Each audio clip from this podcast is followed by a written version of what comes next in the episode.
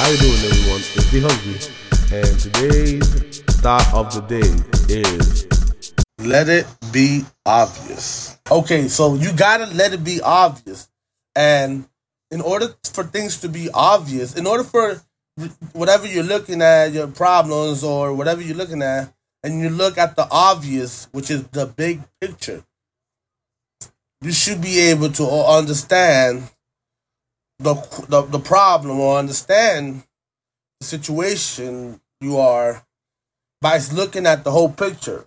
You can always look at the details of the whole picture, which makes it complex. So, for example, the bigger picture of creation is simple. The details of creation is complex.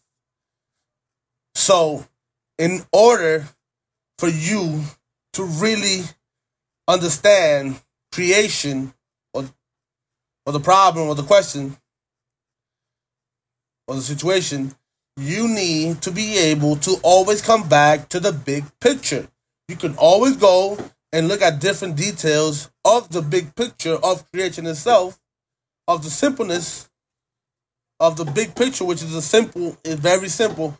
If you look at the details, but always come back to the full picture, then you will not get lost in the picture yourself and make the mistake of not really understanding the big picture, which will be creation, which could be just problems, which could be the question, which can be the situation.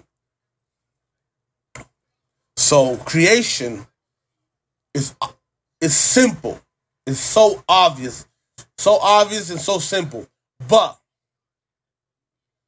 but that simpleness comes with complexity in the details of the entire picture, if that makes sense. Thank you for listening, and don't forget to follow D Hungry 5 on all social media platforms.